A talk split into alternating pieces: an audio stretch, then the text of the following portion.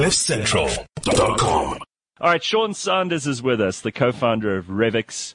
Now, what does the world of crypto look like for the next five years? Now, I mean, if you could answer that definitively, if you could look into a crystal ball, people would be gathered around you like the disciples around Jesus' feet because, man, if you, if you could actually predict that, you'd never have to worry about money again.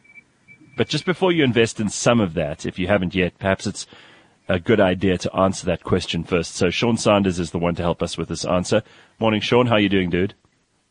Morning, Gareth. Yeah, I'm great. Thank you. How are you guys doing? Good. Are we going to make you uh, a Nostradamus of crypto this morning? Are you going to give us some insights? Are you going to base this on, on facts instead of feelings and maybe we can make some predictions? Or is that too tall an order?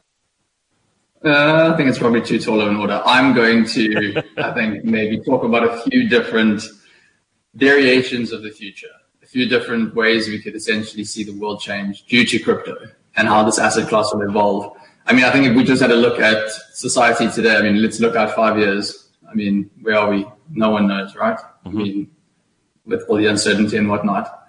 But it is really interesting because you've seen a lot of central banks around the world start talking about central bank digital currencies. Yeah. And they're taking this very, very seriously. I mean, there's 76 central banks around the world that are in progress with launching a central bank digital currency.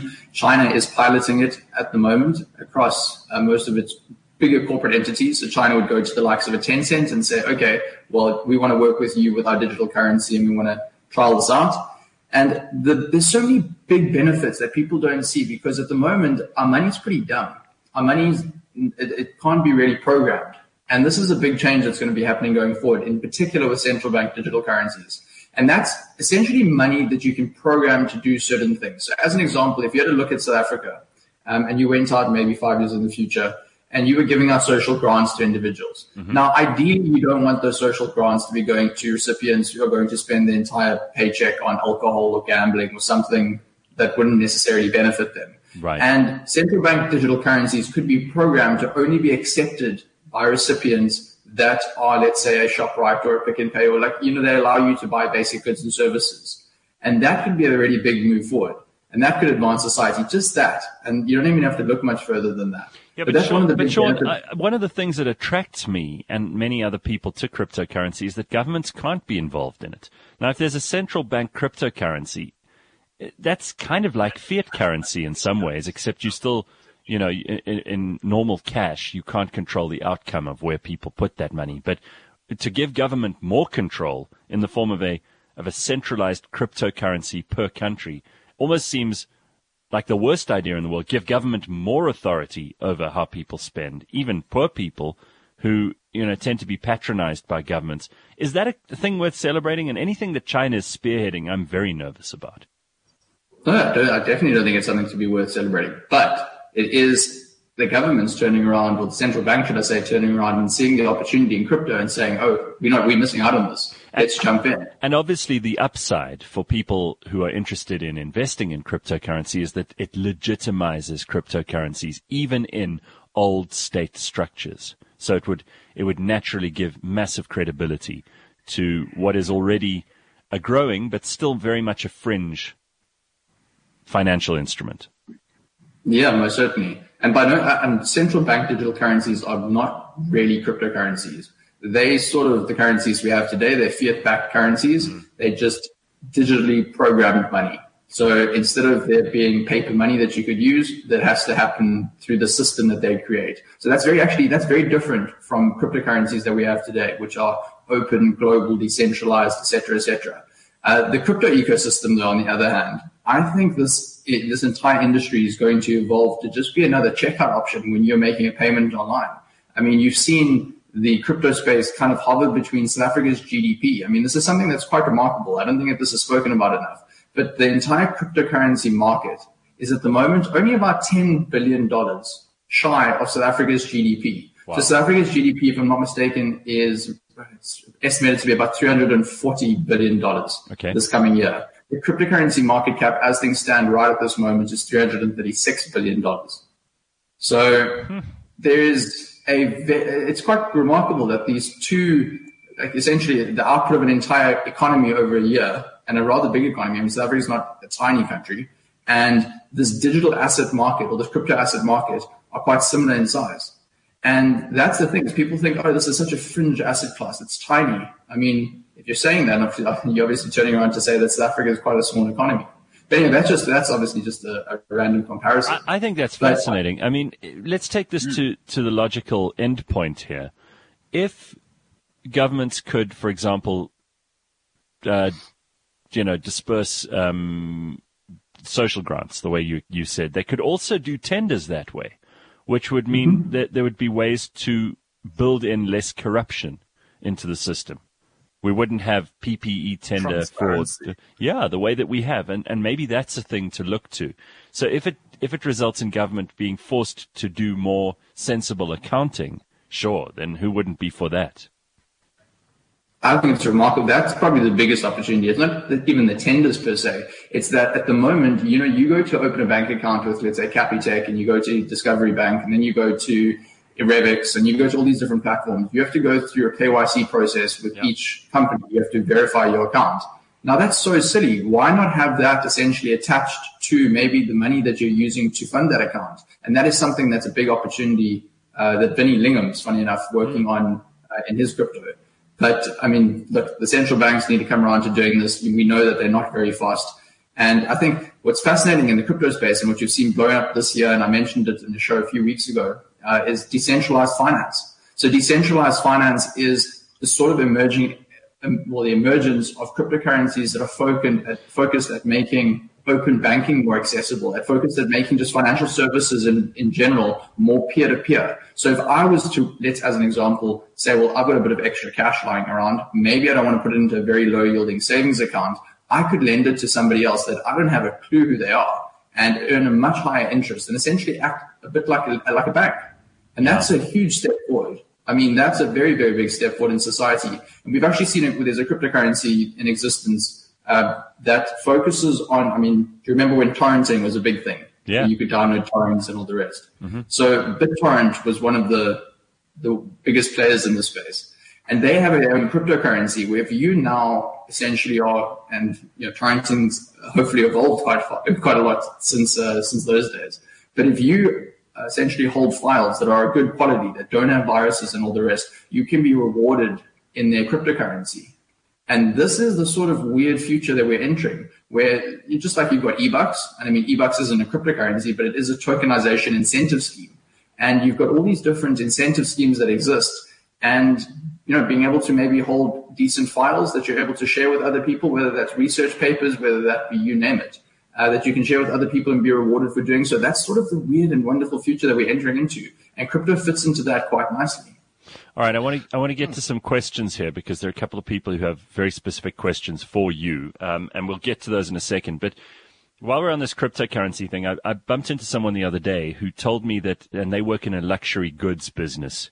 Um, which is obviously one of those areas which surprisingly, you know, there, there, are always people who have lots of money, and luxury goods are you know, one of the places that they spend that money, uh, they actually have the means to sell people these luxury goods, and the people pay in cryptocurrency. They pay in Bitcoin, and this is very standard for him. Where in other, you know, other stores and and, and, and commercial centers, people are still getting used to this. For him, it's very much the way that they do business almost every day. People, you know, from Ghana or Nigeria will pay him in cryptocurrency for his goods.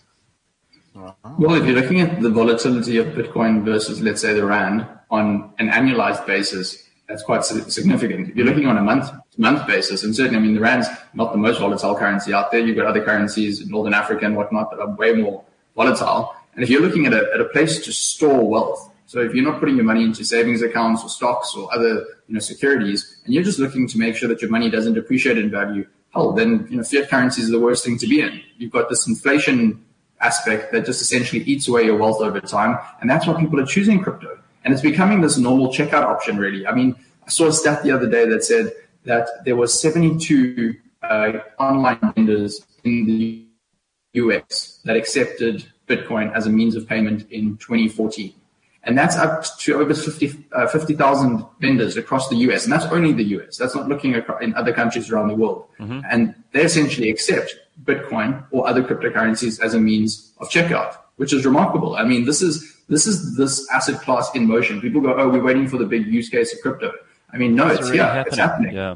yeah. Well, it's sort of like when when we started talking about podcasting almost seven years ago and people going, oh, you know, I don't know what a podcast is, and we would have to have meetings with people just to d- explain what a podcast was. I think Bitcoin is way past that point now, where people, at least very, very generally, people have some idea of what it is, um, which is amazing. I remember that very point in time, Gareth, where yeah. you were turning to everyone saying that, you know, I'm going to do my own podcast and I'm going to, you know, build a team around doing this. And I just said, you're absolutely nuts. How can you do this? radio is the thing people don't leave radio. People listen to radio. I mean, and now we sit here today where I think this is this has changed dramatically.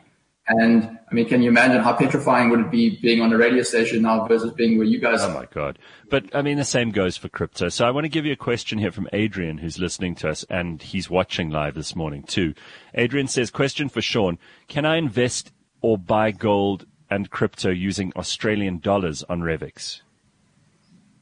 So unfortunately, we can't accept Australian dollars just yet.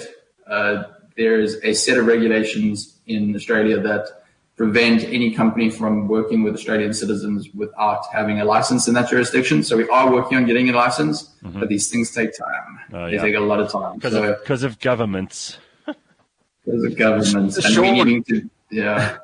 Um, Mbulelo here. Um, very humble of you to admit you were wrong about podcasts there. So uh, good for you. Um, what, what, I wanted, he's what I about, wish, he's wrong about very few things other than that, though. Oh, no, great company that you got going. But Sean, I just wanted to know if uh, the governments of the world could be more humble, like you've been with being wrong. Is um, I, I, remember when I was in Sweden last year, I didn't take out my wallet for three weeks of the holiday. I didn't even realize it. And living in South Africa, uh, that anxiety just of carrying cash, especially mm-hmm. in a country with our complex issues.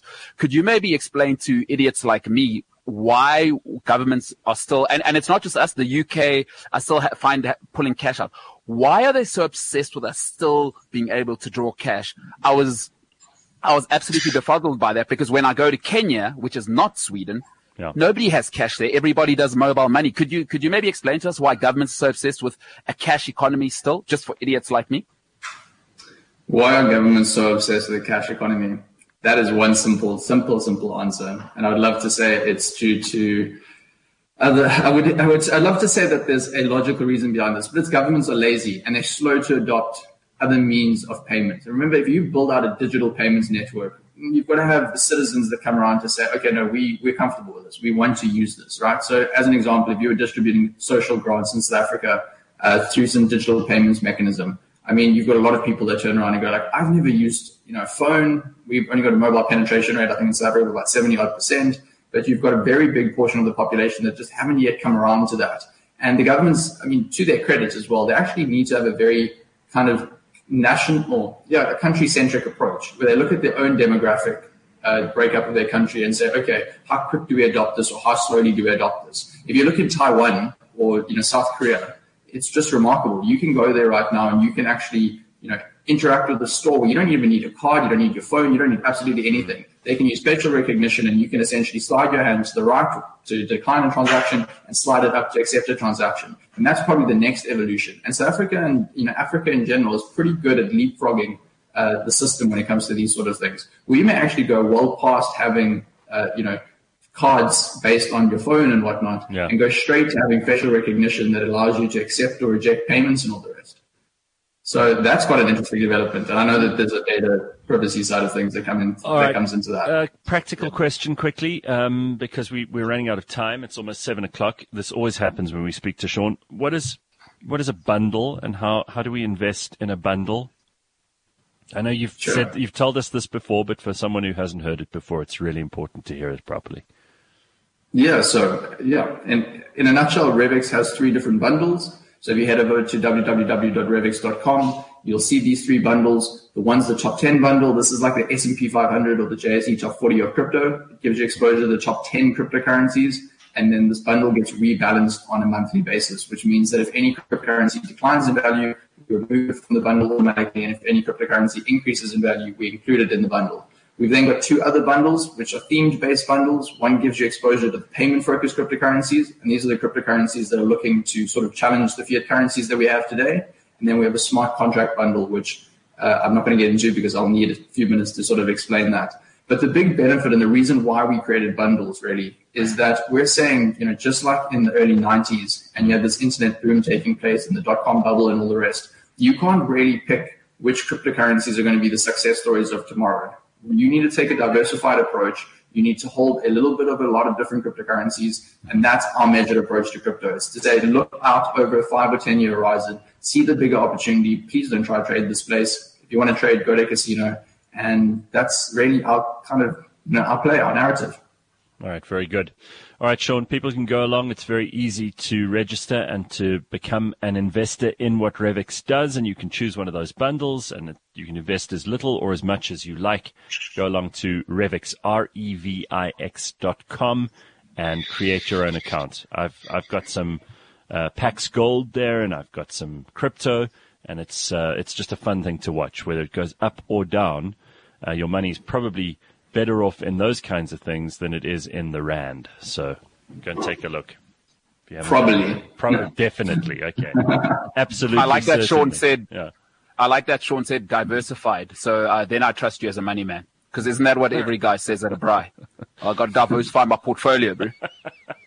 Diversify and also don't invest more than you can afford to lose. That's the other thing, right? I, I, really don't want somebody to come along to us and like put their life savings in and then they're waking up every single day with stress and anxiety and they bet their life on, you know, it, something that can go down 10%, 20% and uh-huh. up 10 or 20% over a short period of time. So, yeah, I'm trying to be very transparent about that. And I think that's important. We, we've got enough people in the crypto space that start, chill, start chilling crypto and it just ends badly. It's just not good for the industry. All right. Very good. Thank you, Sean. Nice to see you, dude. Great, guys. Have a fantastic day. See you soon. There we go. Sean Sanders, Revix.com. You can go and find out more by going to Revix.com. You can become an investor today. It's really easy. They allow you to effortlessly own a diversified portfolio of the world's top cryptocurrencies, which automatically stays up to date with the ever-changing market. And use the handles on social media, Revix Invest. That's on Facebook, Instagram, and Twitter at Revix Invest. Uh, you sign up for free, you verify your ID, you add funds, and select the bundle of your choice. Go to Revix.com, the smart way to invest in crypto. CliffCentral.com